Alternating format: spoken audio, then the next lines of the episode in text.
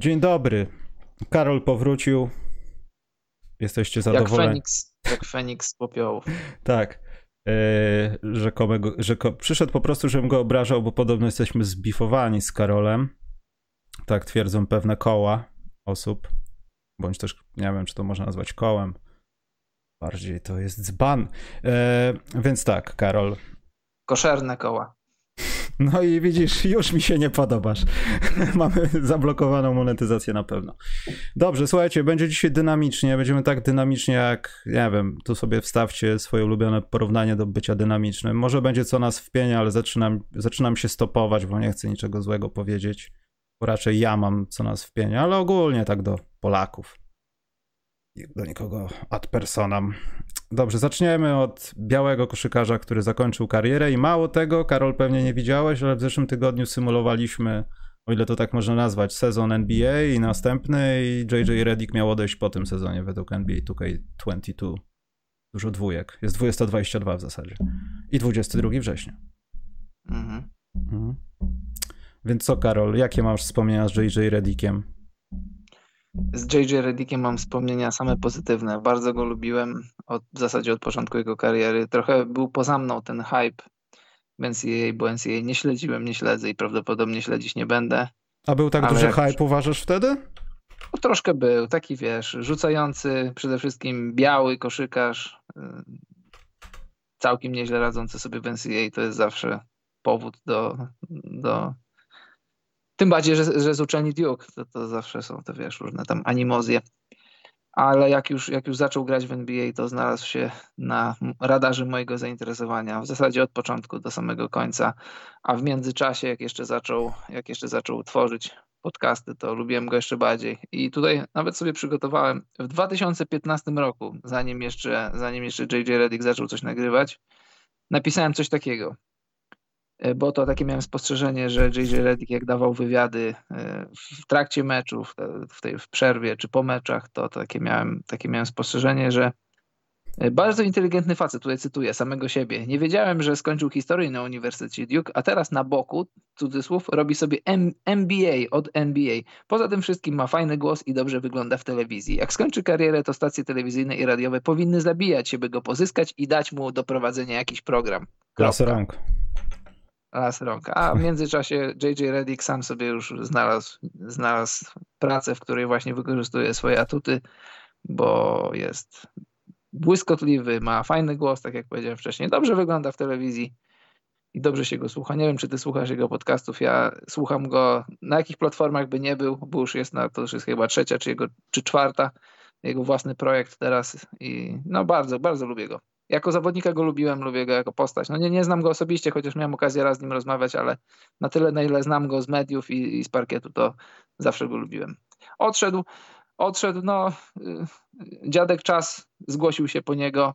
Podejrzewam, że gdyby nie kontuzja, bo jak sam powiedział w takim swoim wczoraj oświadczeniu 18-minutowym, czeka go niedługo operacja Achillesa. Nie wiem, czy on był zerwany, czy naderwany, czy po prostu zniszczony przez kilkanaście lat grania w NBA, ale w każdym razie czeka go operacja i jak, jak sam JJ powiedział, nierozsądnym z jego strony byłoby, żeby w wieku 37 lat oczekiwać, że wróci i, i, i doprowadzi swoje ciało do poziomu NBA, więc w, w dużej części zadecydowała kontuzja, ale po drugie też powiedział, że chce być więcej z rodziną i, i to jest jakiś tam nowy etap w jego życiu. JJ Reddick zawsze mi się kojarzył jako jeden z tych koszykarzy, których można nazwać. Ja wiem, że to, to tak. To nie jest tak, że on był. No w ogóle, no, powtarzamy tą rozmowę, że jak ktoś jest w NBA, to, to, to nie jest z przypadku. No czasami jest. No, Oczywiście. Ale chodzi mi tutaj o takie o, o bycie zwykłym człowiekiem. Coś takiego jak, nie wiem, CJ McCollum, coś takiego. Wiesz, jakbyś nie interesował się koszykówką i poglądał jego highlighty, o ile byś zebrał na tyle super elektryzujących akcji przez całą jego karierę, że, karierę żeby dorównać innym super highlightom ludzi, którzy kończą kariery swoje, po tylu latach grając w NBA, a nie grzejąc ławę, no to mógłbyś odnieść wrażenie, że to taki, a, zwykły koleś, wiesz, gdybym ja potrenował, posiedział trochę na siłowni i miał taką okazję rzucać tysiąc razy codziennie do kosza, to też byś grał w kosza. Poza tym to jego podejście takie też do tego, żeby żeby mówić coś więcej niż jakieś takie. Nie chcę powiedzieć, że jest inteligentniejszy od reszty koszykarzy, bo pewnie bym e, obraził większość koszykarzy, ale takie podejście do tego, że to jest sport, ale z drugiej strony mam jakieś inne gałęzie zainteresowań. Nie jestem jakimś tam, wiesz, raperem czy kimś takim. Zajmuję się poważnymi sprawami, a jednocześnie jestem taki normalny w zasadzie, bo to po jego podcastach naprawdę dało się odczuć, że jest to normalny koleś. Bez jakiejś, nie wiem, mentorskiej akcji, że jest Duke, a tam był Shane Battier i on był topowym, chyba top 5 wtedy strzelców w historii Duke. Chyba, że dalej jest, ale nie wiem, czy coś się zmieniło. Także ja to tak odbieram, ale mam. Ja wiem, że te czasy nie wrócą, ale jak widzę JJ Redika, to Rex Chapman bardzo mi się przypomina. No, trochę tak. I nie chciałbym, żeby te wszystkie skojarzenia z Rexem Chapmanem zawędrowały do tego punktu, kiedy Rex Chapman został złapany na kradzieży jakichś tam kilku iPadów w jakimś Electrowordzie czy gdzieś tam. Więc nie chciałbym, żeby to po całej linii było powtórzone. Natomiast to sobie też wynotowałem, bo z kolei robię coś związanego z sezonem 2010-2011 na całej płaszczyźnie NBA. I przy okazji wynotowałem sobie, jedną rzecz pamiętam, pamiętam. Ja już nie mówię tutaj o rzeczach wcześniej, że finały Marcin Gortat, wtedy JJ Redick chyba wszedł za Courtneya Lee do tych finałów, zagrał chyba wszystkie spotkania. To było w 2009 roku, tak? Tak. tak. To w 2010 roku Chicago Bulls mogli pozyskać JJ Redicka.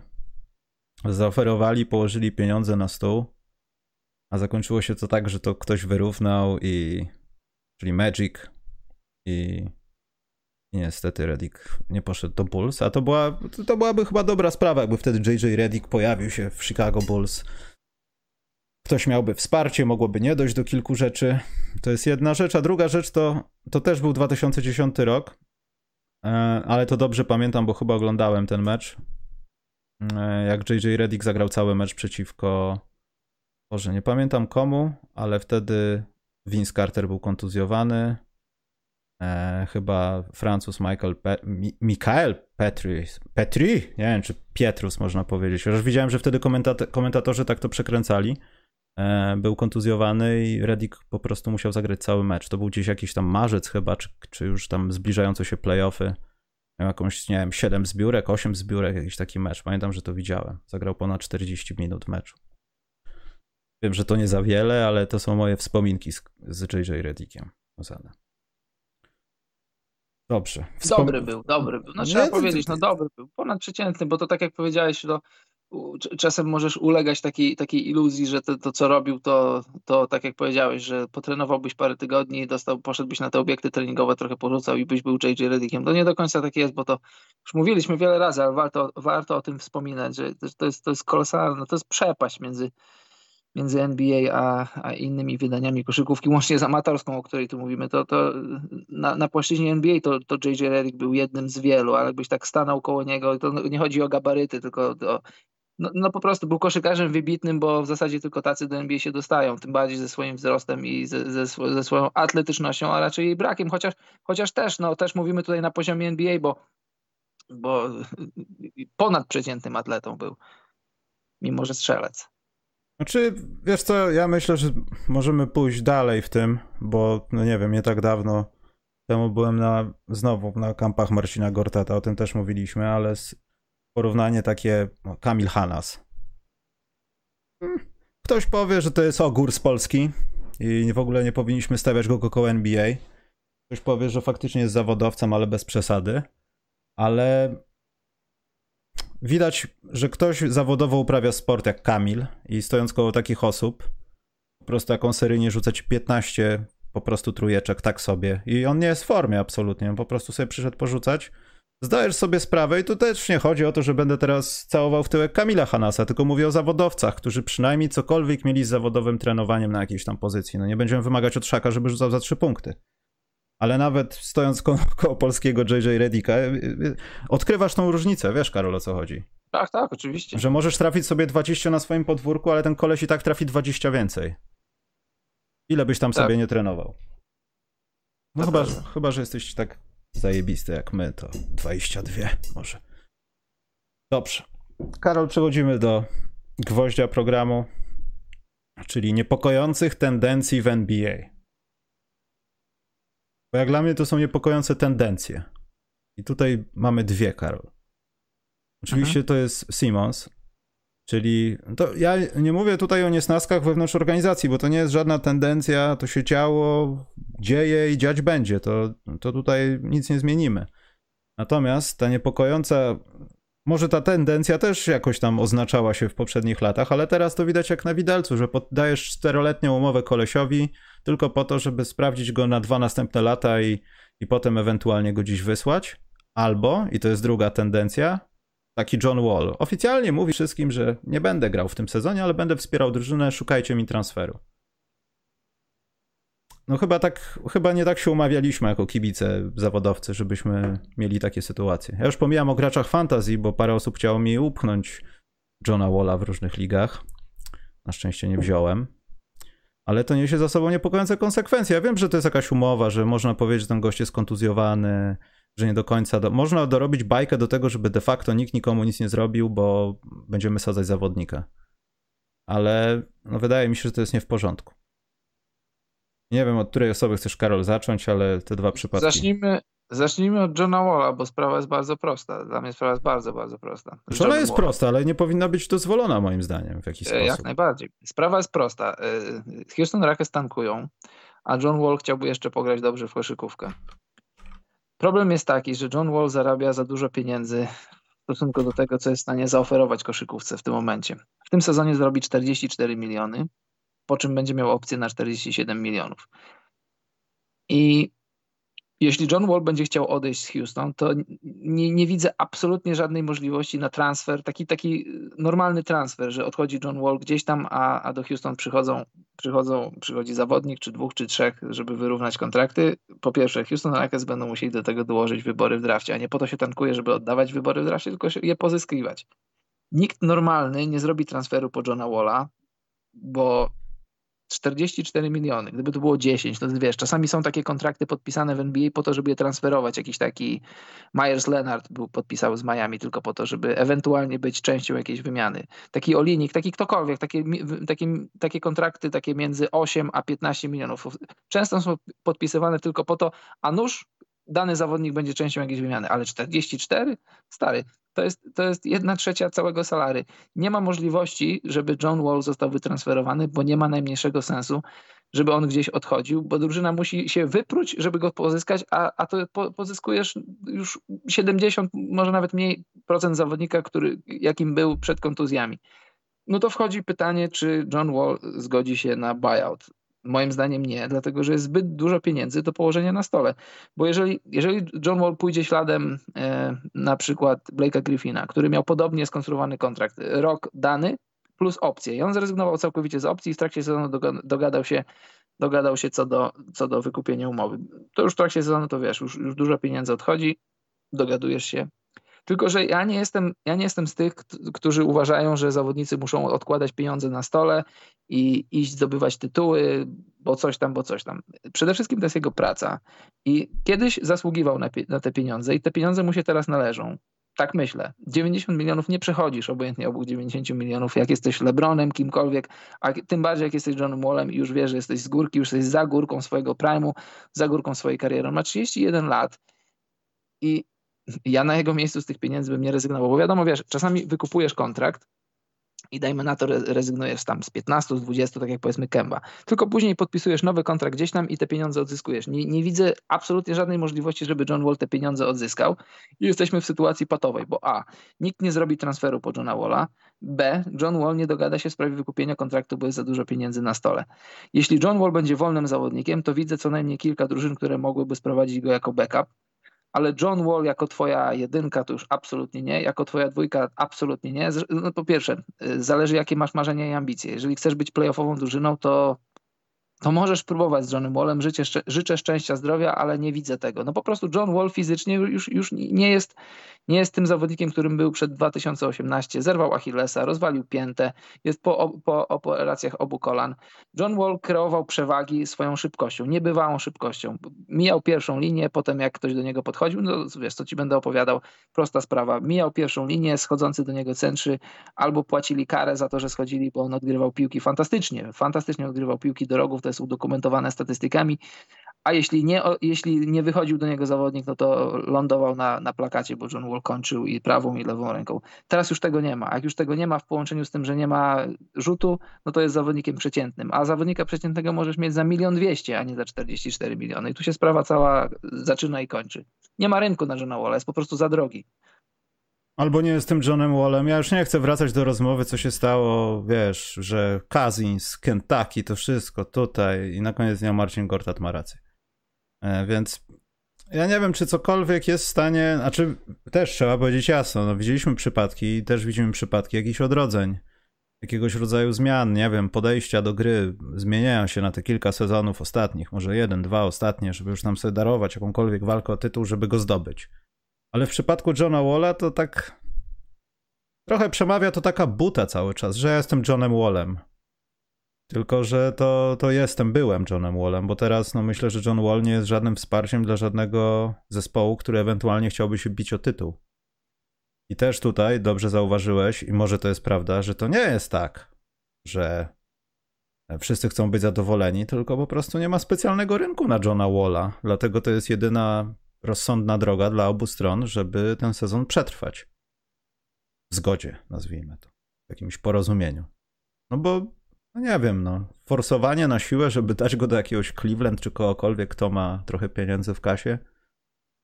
Takie rzeczy się zdarzają, ale to chyba pozbawione jest jakiejkolwiek logiki. Tak, bo, bo ze, strony, ze strony Houston, no to jeszcze można by było patrzeć, że rozbijasz ten kontrakt 44-milionowy jednego zawodnika i pozyskujesz sobie powiedzmy dwóch czy trzech zawodników i każdego z nich z osobna możesz trochę nim pograć i dalej próbować dealować. To to rozumiem, ale nie widzę żadnej logiki w pozyskiwaniu Johna Walla. No naprawdę, nie widzę żadnej logiki ani sportowej, ani pozasportowej w pozyskiwaniu Johna Walla, bo y, sezon się niedługo skończy. No jeszcze się nie zaczął, ale się niedługo skończy, ale już musisz myśleć przyszłościowo. I tam jest opcja za 47 milionów i ten czas leci, zawod... Karol, bo przez moment mi zawirowało w głowie, że się sezon kończy. Słuchaj, on się ani się nie obejrzysz, a on się będzie już kończył i wtedy jako GM to musisz myśleć przynajmniej rok do przodu i jest opcja za 47 milionów i podejrzewam, że on, on, w nią wejdzie, bo nie podejrzewam, żeby jakaś drużyna, bo wiesz jak to jest, czasami rezygnujesz z opcji, sobie rozbijasz takie 47 milionów, dostajesz powiedzmy 80 w 3 lata, dajmy na to. Nie, nie widzę, jeszcze raz, nie widzę możliwości, żeby John Wall podpisał kiedykolwiek z kimkolwiek kontrakt na większy niż na kilka, może kilkanaście milionów dolarów przy obecnym, przy obecnym salary, bo jeżeli pójdzie w górę, no to będziemy mówić o innych liczbach, ale przy w obecnej strukturze salary, przy obecnie przy obecnych liczbach, no to John Wall po prostu już takich pieniędzy nie jest wart i to nie jest żaden, wiesz, to nie jest żaden hejt na niego, to nie jest żaden y, przytyk w jego stronę. On stracił swoje fizyczne atuty, a fizyczne atuty były jego, były jego kartą przetargową. On świetnie podawał, ale on podawał świetnie dlatego, że mijał pierwszą linię. On był takim zagrożeniem, że, że mijał pierwszą linię, a potem stwarzał przewagi. On tego nie ma i nie ma też rzutu. I mówisz, y, y, jasne, potwierdziło się wszystko, co mówił, co mówił Marcin Gortat i oficjalnie, i nieoficjalnie, że to, to był gość, który nie nadawał się na lidera, bo po prostu nie miał w głowie poukładane aż tak dobrze. I to też, to też nie jest nic aż takiego, wiesz, zmieniającego życie. John Wall jest człowiekiem, który zarobił, na pewno zapewnił i swojej rodzinie, i bliższej, i dalszej, na, na to pokolenie i na kolejne pokolenia. Nie każdy musi być liderem, nie każdy musi umieć być liderem i nie każdy musi być człowiekiem na poziomie. John Wall jest jest jaki jest i to nie jest nasza sprawa i to nie, to nie jest nasza sprawa, że on te pieniądze chce sobie zabezpieczyć, bo bardzo prosto by było teraz pójść do, do Houston Rockets i powiedzieć, ok chłopaki, siądźmy do stołu, dogadajmy się, rezygnuję z opcji, a z tego sezonu dajcie mi trochę pograć i w okolicach stycznia, lutego przy trade deadline dogadamy się w sprawie, w sprawie buyoutu, z tych 44 milionów zostanie już koło połowy i to wtedy będzie łatwiej, zrezygnuję tam powiedzmy z 5 czy 8, zapłacicie mi 13, a ja za tych 5 czy 6, 7 podpiszę z inną drużyną i jest wszystko dobrze. Ale kim my jesteśmy, żeby mówić Johnowi Wallowi, żeby rezygnował z 47 milionów dolarów. Ja bym nie zrezygnował, ty na pewno też nie. Sytuacja jest ciekawa, ale też jest prosta. Prosta w swojej nieprostocie, bo nie, nie ma możliwości, żeby ktoś zrobił transfer po Johna Walla, a oczekiwać, żeby John Wall zrezygnował z pieniędzy, to by było dosyć nierozsądne. No zobaczymy, jak to, jak to się dalej potoczy. Dobrze, ale to mimo wszystko zauważyłem, że jakoś tak to obeszło trochę nikogo, że ta John Wall nie będzie grał sezon, 12 godzin. E, no okej, okay, okej, okay, spoko. Do zobaczenia w no, przyszłym sezonie. No bo wiesz, bo też gdyby, gdyby ten, bo wszystko się rozbija o wysokość tego kontraktu. Gdyby był kontrakt za 20 milionów, dajmy na to, czy kilkanaście i wtedy Rackets mieliby interes w tym, żeby, żeby, żeby wyeksponować Johna Walla, żeby on pograł z 15, z 20 meczów i w okolicach grudnia ktoś się na niego pochełpi. Nikt się nie pochełpi na Johna Walla, bo jest po prostu, jest po prostu za drogi. To nie są tanie rzeczy. No ale... To nie są tanie rzeczy. Ale Karol, biorąc pod uwagę na przykład inny scenariusz, że powiedzmy ta rzecz została ustalona w środku, w gremiach tam Houston, nikt o tym nie wie oficjalnie. Jeszcze książkę ktoś napisze za 3 lata i przytoczy to jako anegdotę. E, ustawili się tak, ale... O, Karol, sam wysłałeś nam donata. Tak? No. Karol mówi, wysłał donata. Karol mówi, że najlepszy kebab jest w Londynie przy Manor House i dobrze mówi. Dwie dyszki. Dzięki, Karol. Trochę taka incepcja, że to kładasz sam do własnego interesu. Dobrze, mhm. o czym mówiłem? Yy, dziękuję bardzo jeszcze raz. Yy, czekaj, bo się zagubiłem. A, i że oni to wewnętrznie jakoś. Przypomniałem sobie ten kebab, Karol, teraz w Londynie. Jestem w stanie mówić. Był fantastyczny. Dobrze, więc yy, chciałem powiedzieć, cały czas widzę te oliwki, Karol. I, I John Wall mógłby nie zagrać faktycznie przez jakiś czas, pojawiać się w kratkę. I tak pewnie z, trenuje. Widziałem jakieś filmy, że tam Ben Simmons kręcił go z zaskoczenia, gdzieś tam chyba coś takiego dzieje się. John Wall myślę, że jest troszeczkę fit. Może nie jest zdrowy do końca, ale jest troszeczkę fit. Czekaj, pozwól, że ci mogę ci przerwać na chwilę, bo mi się wymyśliłem sobie żart. O, no. Ben Simmons i John Wall trenujący rzuty, to, to współczuję, tym, współczuję tym chłopakom, którzy podawali piłki. Trzeba było latać po całej sali. Dobrze, że grali na hali, a nie na dworze, bo musieliby dowozić. No. E... Piłka by uciekła gdzieś na parking. No, no, no, no, gdzieś tam, wiesz. A ty masz sześć. Zarzuty Johnowi Wallowi, że źle rzucał Ben Simmons. Przyjechała prokuratura. Tak, że się wdrapuje do kogoś na posesję, przechodzi jakiś mały czarnoskóry gość i babka wezwała policję, że gwałciciel, a tam John Wall zbiera swoje piłki, bo kilometr dalej z Benem Simmonsem sobie trenują.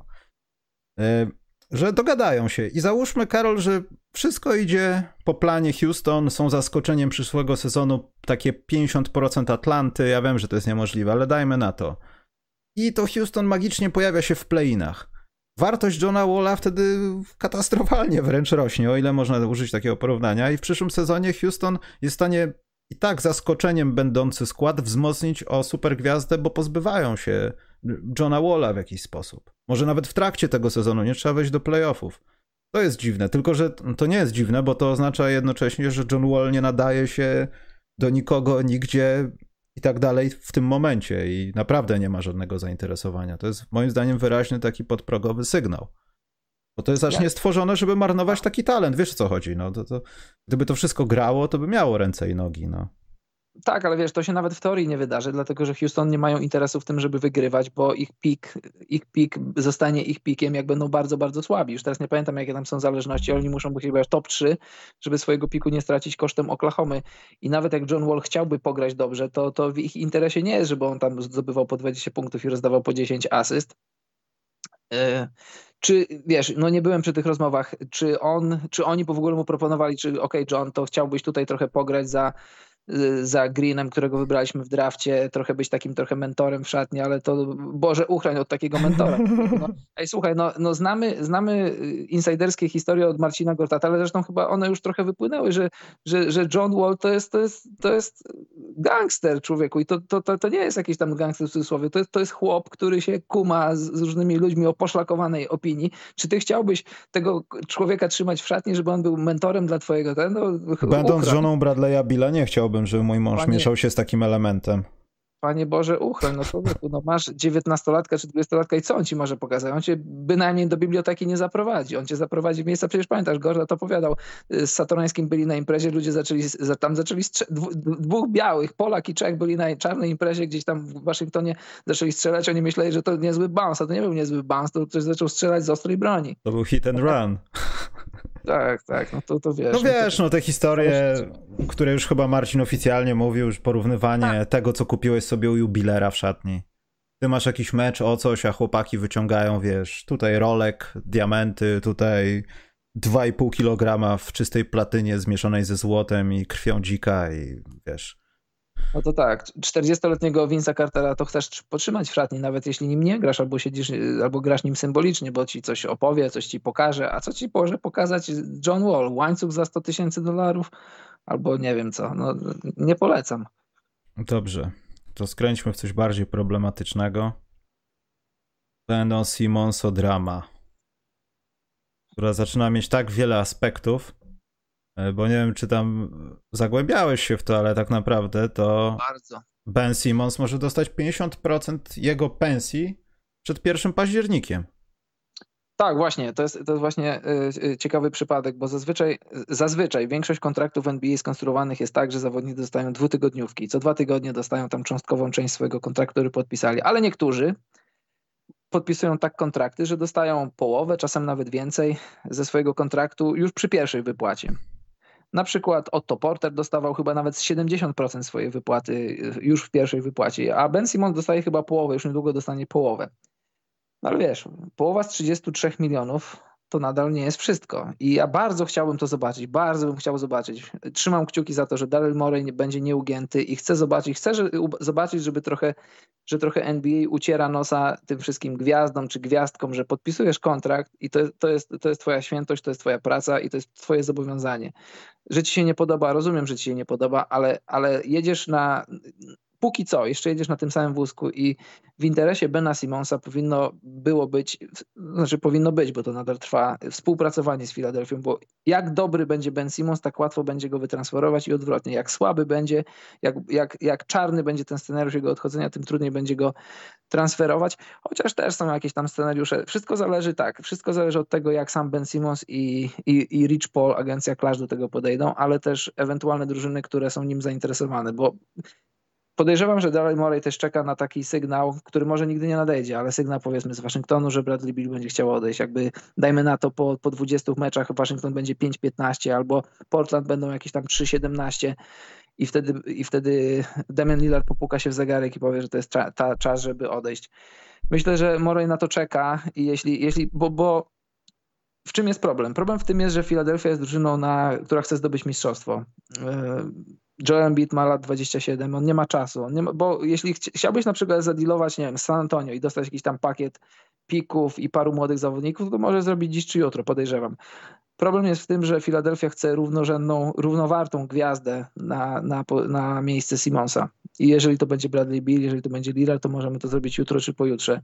Tylko, że oni na razie nie są do wyjęcia i tu jest problem bo, bo Philadelphia nie ma aż tak za dużo czasu, Embiid też nie ma aż tak za dużo czasu, żeby eksperymentować, żeby dostać jakieś piki, które za lat 3, 4, 5 będą, nawet jeśli będą czymś wielkim, to, to Joel Embiid będzie już po 30, może po kolejnej operacji, kto wie.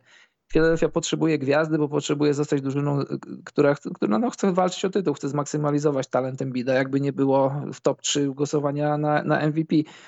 No i to jest, to jest spory problem, że że Ben Simon nie chce współpracować, ale jest to moim zdaniem wielki błąd, o którym mało się mówi, bardzo duży błąd popełniła sama Philadelphia, sam Doc Rivers. Zobacz, wiadomo, to są emocje, odpadasz. Moim zdaniem Philadelphia była lepszą drużyną. Po prostu zrobiła tak zwaną kupę w tych, w tych kończących meczach i po prostu odpadli.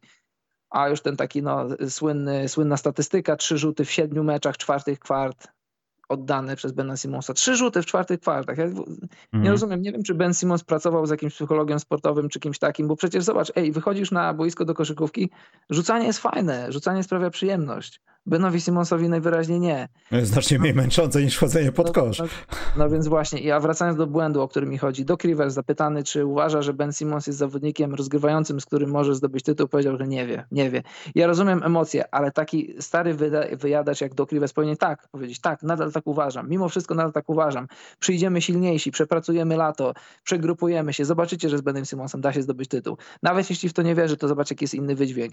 I Ben Simons, ja go nie znam, może jest człowiekiem wrażliwym, pewnie jest i powiedział sobie, o ty gościu, nie będę mówił, co mógł dalej pomyśleć i powiedzieć, ja dla was już więcej nie zagram. Dzwoni do Richa Paula, zresztą Rich Paul sam do niego przyleciał, żeby pogadać o sytuacji. Powiedział, rób co chcesz Rich, ja w Philadelphia więcej nie zagram, ale oni cię mogą po kieszeni potraktować. Dobra, niech mnie traktują. Trochę już zarobiłem, trochę jeszcze zarobię. I, i wiesz, dopóki oni nie się nie pogodzą, a nie wiem, czy się, nie, a czy się pogodzą, czy nie. Jeżeli pójdą na noże, to będzie brzydko wyglądało, ale chcę, żeby to tak wyglądało. Ale oni już poszli na noże, Karol, to już jest czas przeszły. To wiesz, no to mamy, tak jasne, mamy jeszcze tydzień do training campu. E, jak ktoś ci mówi, że nie będziesz dostawał jakichś tam pieniędzy, to ty możesz się tam E, prężyć i mówić, że nie, ale jak już faktycznie przelewy ci przestaną przychodzić, to może trochę zmiękniesz. I chcę to zobaczyć, naprawdę chcę to zobaczyć. Jeśli Ben Simmons nie jest na tyle mądry, jeśli Rich Paul jest na tyle, próbuje udawać cwaniaka, to, to niech tak będzie, ale chciałbym, żeby Dalej Morey się nie, ule, nie uległ, nie, nie ugiął pod tą presją i jeśli będzie trzeba, to niech też Adam Silver zainter, zainterweniuje, bo facet jest podpisany. Jeżeli wiesz, z Antonem Davisem był rok do końca kontraktu, rok plus opcja, no to możemy dyskutować, bo im dalej w las, tym bardziej twoja wartość spada, bo za chwilę możesz mieć opcję i być wolnym agentem. Facet podpisał kontrakt pięcioletni i dopiero jest w roku to jest dopiero pierwszy, y, nie, to jest drugi, to będzie drugi rok jego wielkiego kontraktu y, z pięciu, czyli zostałyby jeszcze cztery pełne lata posługi dla no, Filadelfii czy jakiejś innej drużyny NBA. Niech on nie robi z siebie nie wiadomo kogo i niech jakoś spróbuje rozwiązać sprawę, bo ja rozumiem, rozumiem, że jest urażony do, do, do Riversa, do Filadelfii, jak go potraktowali, jak, jaka była narracja w ogóle, ja to rozumiem. Jeśli nie chce dla nich zagrać, niech nie gra ale niech zrozumie, że w jego najlepszym interesie jest współpracować z Filadelfią i może faktycznie jest zagrać tych 15 czy 20 meczów, powiedzieć hej, Ben Simmons jest jednym z dwóch, trzech najlepszych w tym momencie defensorów w NBA, jednym z najlepszych rozgrywających, mimo że nie rzuca, bo też jest, warto moim zdaniem zwrócić uwagę na taką rzecz. Mówi się, że Philadelphia potrzebuje spacingu i to jest prawda, że Ben Simmons go nie zapewnia. I przyjdzie nowy człowiek, czy Lillard, czy, czy Bill w idealnym scenariuszu, czy jakiś inny strzelec, czy McCollum, i to będzie świetna rzecz. Ale nie zapominajmy o tym, że zawodnik, który przyjdzie, będzie dawał rzucanie, ale nie będzie dawał wielu rzeczy, które dawał Ben Simmons trzeba też na to patrzeć, że Ben Simmons jaki, jaki był w tym sezonie, taki był, ale to jest jeden z najlepszych talentów w NBA. Top 25 może spokojnie mówić, że jest, bo przecież był w All NBA dwa lata temu, czyli top 15. Że będą rzeczy, za, za którymi Philadelphia zatęskni, mając jakiegoś innego zawodnika, których, ten, które, których tych rzeczy ten zawodnik nie będzie robił, który robił Ben Simmons. Odjąć oczywiście rzucanie, bo Ben Simmons nie rzuca. I dla, dlatego ta sytuacja jest taka trudna. Ale wiesz co, też mi znaczy to nie wydaje mi się, no dowody są na samym talerzu, że ja nie chcę wracać do czasów, kiedy Trust the Process powstało i tak dalej, ale to się niewątpliwie ciągnie za tą drużyną w jakiś sposób. Philadelphia jest więźniem własnych jakichś ambicji, które zabrało im szczęście. No bo tam Kałaj, wiadomo co się stało z tą piłeczką, co się odbijała 100 razy. E, potem znowu, nie wiem, jakieś sytuacje, że no nie udaje nam się zmotywować zawodników i gramy kupę po prostu. No, ben Simmons w końcówkach meczy o coś zaczyna rzucać do kosza. Myślę, że oni są więźniami własnych obietnic, że ta drużyna była od dwóch albo trzech sezonów w takim położeniu, że budujemy się wokół Simonsa i Embida, natomiast po kilku miesiącach zawsze powracała dyskusja, którego z nich trzeba oddać ciężko skupić się w takiej drużynie, kiedy ta dwójka, ja nie wiem, jaki jest naprawdę stosunek między tymi panami, ale nawet jeśli się tak tolerują, nie lubią, to oni wiedzą o tym, że obaj potrzebują deklaracji, kto jest tym pieprzonym liderem. I to trwało już tak drugi, może trzeci rok. I już nie tyle co opinia publiczna. Elton Brand, More i tak dalej. Zmiany, zmiany, zmiany. Filadelfia po prostu w pewnym momencie straciła tożsamość. To wszystko powinno być Embida. Ben Simmons powinien być tylko fajną taką naklejką, do tego oczywiście też pełnoprawnym liderem. Ale to wydaje mi się wszystko przez to, że nie ustanowiono tego punktu takiego, gdzie chcemy być za rok, tylko a, chcemy zdobyć mistrzostwo, bo mamy zajebistych dwóch zawodników. To nie było planowe działanie. To zawsze co sezon przypominało, pozyskamy kogoś, ten ktoś się nie spisał, będziemy próbować dalej, a na koniec dnia oddajmy Simonsa albo Embida, albo kogo z tego duetu oddać. Nie da się grać w takiej drużynie, myślę. Bo tu już tak. nie chodzi o to, że media rozmawiają, tylko chodzisz na treningi, sam wiesz, co się dzieje i to nie do końca jest tak, jak w drużynie, która myśli o spełnieniu własnych ambicji. Także to jest ciężka sytuacja. Natomiast nie, nie wiem, czy teraz Ben Simmons nie wkurza tak naprawdę wszystkich i poniesie tego konsekwencje takie towarzysko, no nie wiem, towarzysko yy, zawodowe, bo myślę, że jeśli ta sytuacja potrwa, a wydaje mi się, że przez dbanie o, nazwijmy to, własną higienę psychiczną, Simons naprawdę nie pojedzie na ten obóz do, na Camden, bo tam już gdzieś na redditach sam widziałem, krążą plotki, że tam się ludzie będą zmawiać i buczeć Więc automatycznie Ben Simmons będzie miał tylko kalkę. Yy, słuchaj, bo jest taka sprawa, on dzwoni do Moreya, nie? Jest taka sprawa, wiesz, mówiłem, że będą buczeć, już mnie nie lubią, także no zmniejsz ofertę, bo ja chcę stąd odejść jeszcze szybciej niż chciałem poprzednio. Więc tym bardziej to nie jest nawet na rękę organizacji, żeby on tam szedł teraz. Bo to tylko będzie wywierało presję, że trzeba zmniejszyć, chociaż moim zdaniem też trzeba zmniejszyć ofertę, bo Ben Simmons nie jest wart tych wszystkich rzeczy, które ponoć się oferowano. To jest, to jest abstrakcja. Aczkolwiek to też mnie zastanawia z kolei z innej strony, jak wyceniają kluby Simonsa, już nawet nie przez ten kontrakt, ale ile ktoś inny mógłby dać mu kontraktu, wiedząc o tym, jaki on jest teraz. Gość nie rzuca. Rzucanie teraz, Karol, co by nie było w koszykówce, jest podstawową umiejętnością. Tak, wiesz co, najgorsze paradoksalnie jest to, że, że on jest nadal moim zdaniem dużo wart i, i podejrzewam, że GM-owie dobrze o tym wiedzą, tylko że jadą na, na tej narracji, na to, jadą na tej jego złej narracji, bo on teraz no, na notowania nigdy nie miał takich niskich notowań. Mhm. Może, może jak jeszcze, wiesz, przychodził do NBA i zaczął od kontuzji i nie grał w pierwszym roku, to mogłeś mieć jakieś znaki zapytania, czy da radę zdrowotnie, ale on teraz, y, kumaci GM-owie wiedzą, co przynosi do stołu Ben Simmons i, i będą grać kartą tym, że, że Philadelphia się spieszy, będą grać kartą taką, że, że jest bardzo zaniżona wartość Bena Simonsa. Więc dla mnie on dużo zostało popełnionych błędów z obu stron. To, co powiedziałem, y, zaraz po zakończonych playoffach Doc Rivers, y, jako doświadczony trener, jako, jako piękny mówca, on nie powinien takiej rzeczy powiedzieć. To jest wielka porażka. To jest PR-owa wielka porażka Doca Riversa, ale druga rzecz, y, Ben Simons nie pojechał na kadrę. On po, Australia zdobyła brąz. Wątpię, żeby z Benem Simonsem wygrali ze Stanami, czy wątpię, żeby wyszli, że zagrali jakoś wyżej. No może srebro, ale to też w innym ustawieniu musiałoby być.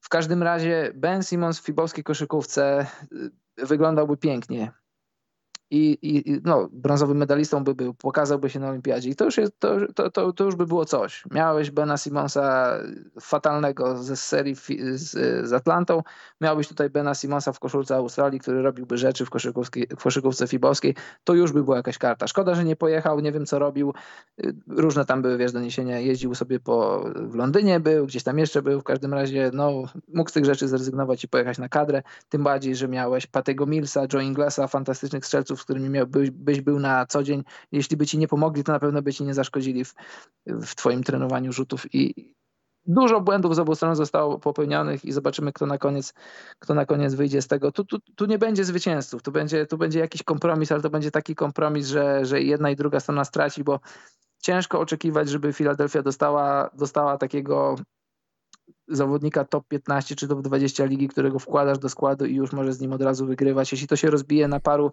takich średnich plus jakieś piki, to wiadomo, że że sportowo będą, będzie Philadelphia na tym tracić. To nadal, nadal jest playoffowa drużyna, bo masz, masz przede wszystkim Embida, masz y, Harrisa, to wiadomo, że jest trochę zjazd jakościowo, no ale jakby nie było też w zeszłym roku ocierał się o All-Star.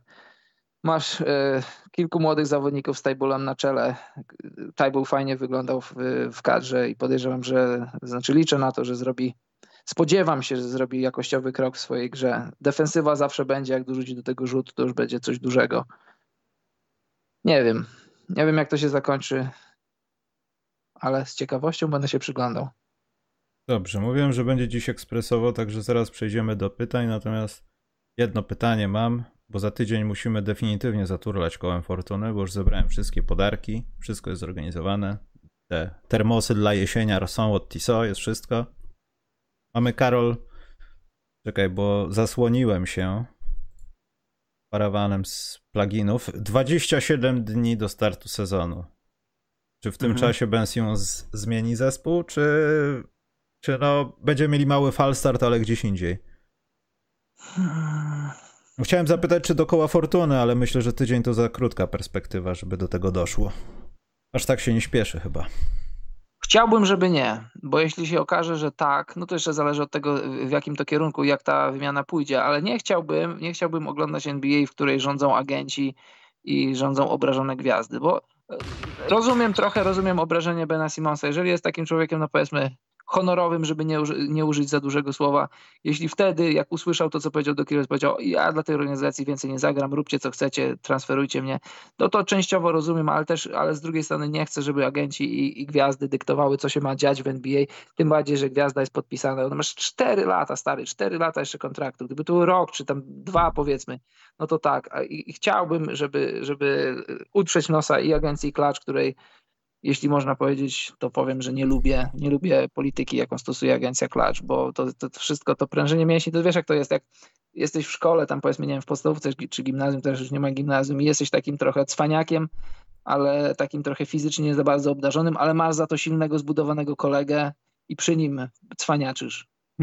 to LeBron jest takim tym silnym kolegą, a, a, Rich Paul to jest tym takim chudym cwaniakiem ze szkoły. A, że w kiblach zaczepiasz tych starszych, silniejszych, potem oni chcą tam ci wyjaśnić, że nie będą się zaczepiać, tylko tam nikt nic nie mówi, a ty idziesz po tych kolegów i zaczepiają a, się razem. A LeBron i trąba. No, o, dokładnie tak. No więc właśnie, z, z, ciekawością będę się przyglądał, jak LeBron James skończy karierę, zobaczymy, zobaczymy jak Rich Paul wtedy, jakim będzie mocnym agentem, bo, bo on wygrywa, on wygrywa mając gwiazdy, a z takimi zawodnikami średnimi i słabymi on po prostu nie potrafi, no bo on wparowuje do, do, do pokoju GM-a i on zaczyna fukać, a on ma jakiegoś tam powiedzmy, nie wiem, tam Franka Brikowskiego, tu no. strzelam no. jakieś nazwisko. No mówi, stary, halo, my tu nie rozmawiamy o Lebronie, nie rozmawiamy o Benie Simonsie, gościu. My mu dajemy 15 zł za godzinę, a jak nie, to tam są drzwi. I taki zasapany cały jest. Tak, i w ogóle te wszystkie te takie te laurki dla, dla Richa Pola, że on taki jest, taki nie jest. Mi się, ja, ja nawet nawet od, od topowych dziennikarzy amerykańskich ostatnio, nie ostatnio, z miesiąc temu Winhorsta słuchałem i on tak smarował po jajkach y, Richa Paula. Myślę sobie, kurde, co ja, co ja słucham? W szoku jestem. Czy, Płacone czy, coś tam jest chyba za informacje. Płacone z czasów, jak, jak przecież na pewno się dobrze znali z Cleveland. No w szoku byłem, ale to taka trochę dygresja, więc y, wracając do, do tego scenariusza. Chciałbym, żeby nie był wytransferowany i chciałbym, jak, jak, jak chce siedzieć, to niech siedzi, niech go, niech go, niech go Philadelphia bije po kieszeni a ja chcę się... czegoś szalonego. Chcę Zaka Lawina za Bena Simonsa. Plus coś. Nie, wiesz co, to miałoby sens przed transferem DeRozana, a teraz to... to nie, no przed bolem to miałoby sens, bo oni by się pogryźli. Z deszczu pod rynnę, to wtedy masz Embida z Simonsem nie rzucających, a tu masz DeRozana z Simonsem też nie rzucających. Dobrze, pytanka. Mamy opłacone pytanko. Akademia Młodych Sportowców Gdynia z, z Donka ma pytanko, od razu wjeżdża. Dzięki w ogóle. E, kiedy San Antonio wrócą do top 10 ligi czy wydarzy się to za życia Popowicza? E, odpowiadam. Tak i ciężko mi powiedzieć, bo nie wiem ile Greg Popowicz będzie żył z całym szacunkiem.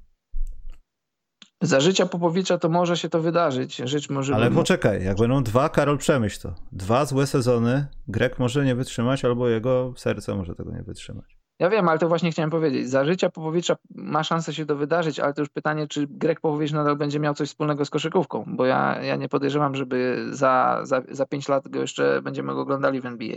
On ma lat 72 albo 3, to tak już fizycznie, biologicznie, ten, to, to, ten piękny umysł, on już nie jest taki piękny ja to, to, ja, ja nie, to nie jest żaden hejt w stronę, w stronę gry. Znaczy może inaczej, wiesz co, nie nazwałbym tego tak. Może ten umysł jest piękny, tylko już ten czas reakcji, to wyczucie, ten tak. instynkt już jest taki, wiesz, jak u starego zwierzęcia. To wszystko działa, ale nie na takiej zasadzie jak szczenięcem, szczenięciem będąc, wiesz, nie czujesz tak, tego tak, wszystkiego. Najbardziej o to, o, to, o to mi chodzi, on tam nie zapomniał tych wszystkich różnych zagrywek i ma tonę doświadczenia, ale to, ale to, to mecz NBA to jest, to jest, to jest walka.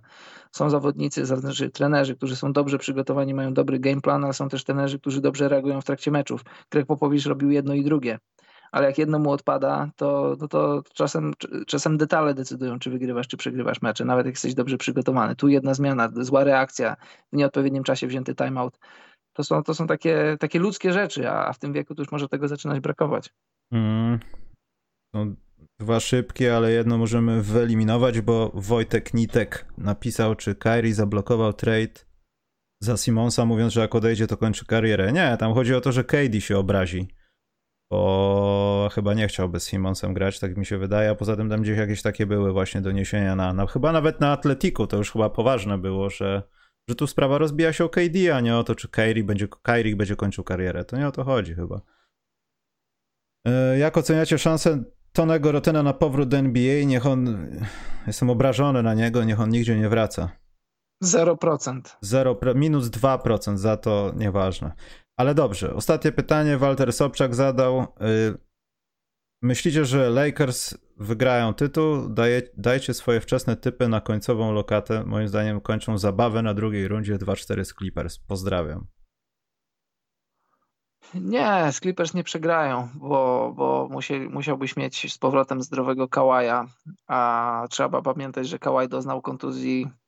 To był lipiec, no nie? Lipiec. Mm, chyba tak. No tak, no to masz rok, najmniej rok, a w tym sezonie finały się skończą normalnie, koło czerwca, więc nie ma absolutnie żadnych szans, żeby Kałaj wrócił, a nawet jeśli wróci jakimś cudem po tym miesiącach 8 czy 7 czy czy coś w tym stylu, to wątpię, żeby był kałajem na 100%, więc z kałajem powiedziałbym, że nie, bez kałaja na 100% nie. Właśnie sobie uzmysłowiłem, że Karol tym takim prekursorem tych złych trendów, wiesz, kontrakty jakieś dziwne, dogadywanie się, że za rok odejdę, to był Paul George w zasadzie. Kałaj.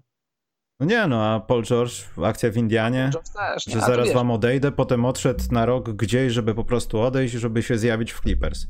Tak, on nawet, on nawet jak przedłużał z Oklahomą, to oni mu powiedzieli, słuchaj Paul, podpisz na trzy lata, a to wcale nie znaczy, że ty musisz być trzy lata w Oklahomie. Jak ci się za rok coś zmieni, to cię będziemy transferowali. Mm. Presti, Presti tak, mu, tak mu wyszedł z taką inicjatywą. No Dobrze. to Trochę Paul George, trochę Kawhi. Mm.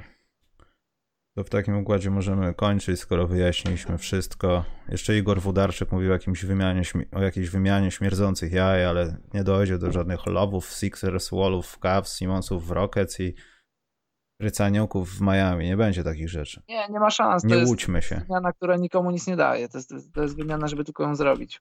Love nie ma żadnej sportowej wartości, dopóki jej nie udowodni. Nie wiem, czy on jest w stanie czy on jest w stanie zmusić samego siebie, swoje ciało do tego, że do tego reżimu, żeby być z powrotem w NBA, bo on już od dwóch lat, od dwóch lat nie gra. Przyjechał na kadrę, wyciągnęli mu do niego rękę, podobno sam zadzwonił, powiedział weźcie mnie na kadrę, a później jeszcze Colangelo go smarował w prasie, że co wy od nas chcecie? Sam zadzwonił, to go wzięliśmy. Mówił, że jest w formie, okazało się, że nie jest, więc odczepcie się od nas, czepcie się jego. No ale oni mają poczucie humoru podobno, no, tam wiesz, no i to mają. bardzo zabawne musi być to wszystko. Jeżeli, bo to już od dwóch lat problem ma, ma Kevin Love, jeżeli ten problem jest chroniczny, jeżeli on ma grać trzy tygodnie średnio, a później nie grać cztery tygodnie, później znowu tak, taka przeplatanka, no to to jest bez sensu, tym bardziej, że jeszcze On na jesieni nie może grać, bo ma zmiany. Liście lecą, bo liście spadli. tu się nie ma co śmiać, chłop ma depresję, my sobie żartujemy. Nie, nie, no szkoda człowieka. Jak, jak grał, to ja go bardzo lubiłem, no ale co, no, no wszystko przemija, no wszystko się kiedyś kończy. Poczekaj, bo mi tu jakieś pornograficzne komentarze spamują czat, ja muszę zabanować. No, o, co to jest w ogóle? O, jakby ktoś chciał, to Hot Girls i Boys Video Chat jest dostępny gdzieś. Ofiarą. Jakim alfabetem jest pisany ten atak? Nie wiem, ale z... odpowiedziałem na ten atak z całą stanowczością.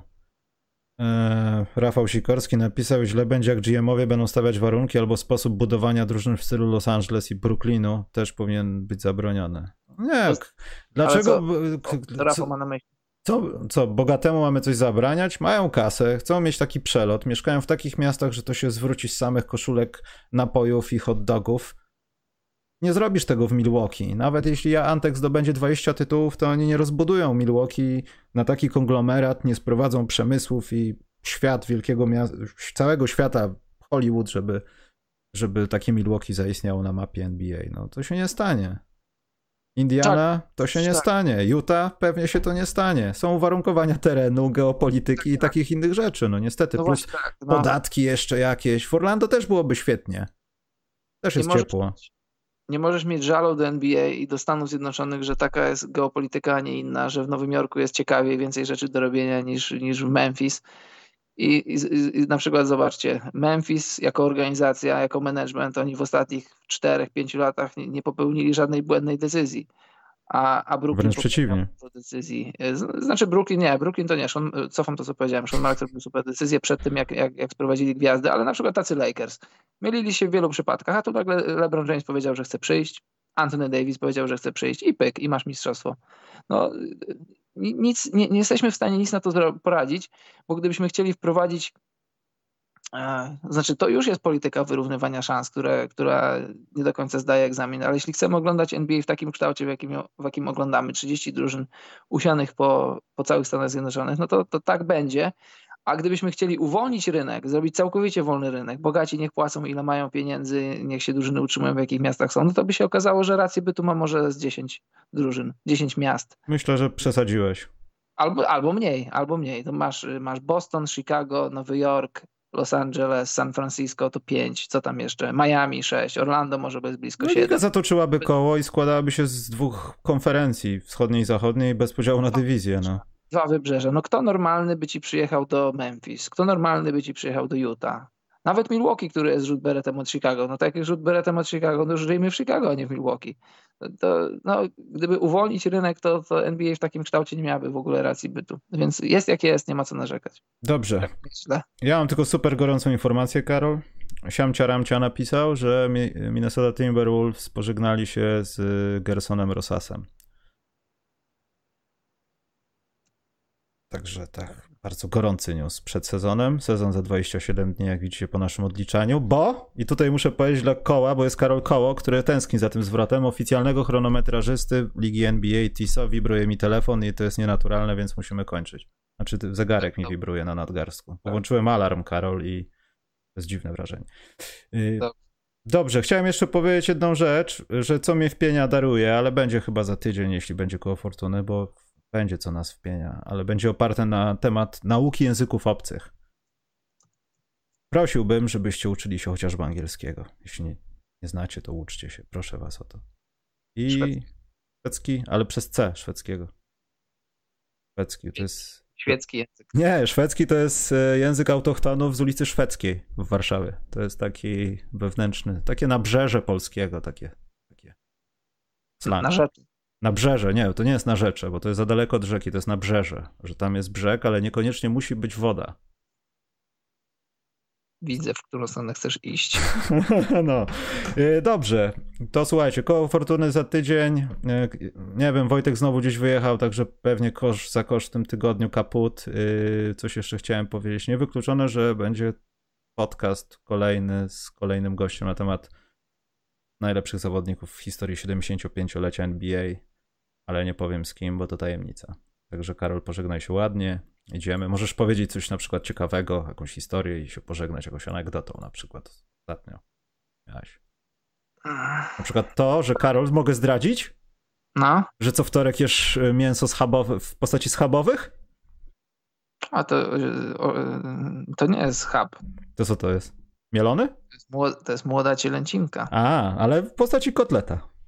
Tak. Piękna sprawa to jest. Wtorkowe mięso tak zwane. LeBron James miał Taco Tuesday, a ja mam Schnitzel Tuesday. Schnitzel? No. To już po anegdocie, Karol, możemy się żegnać. Trzymajcie się czołem. Dobranoc Państwu.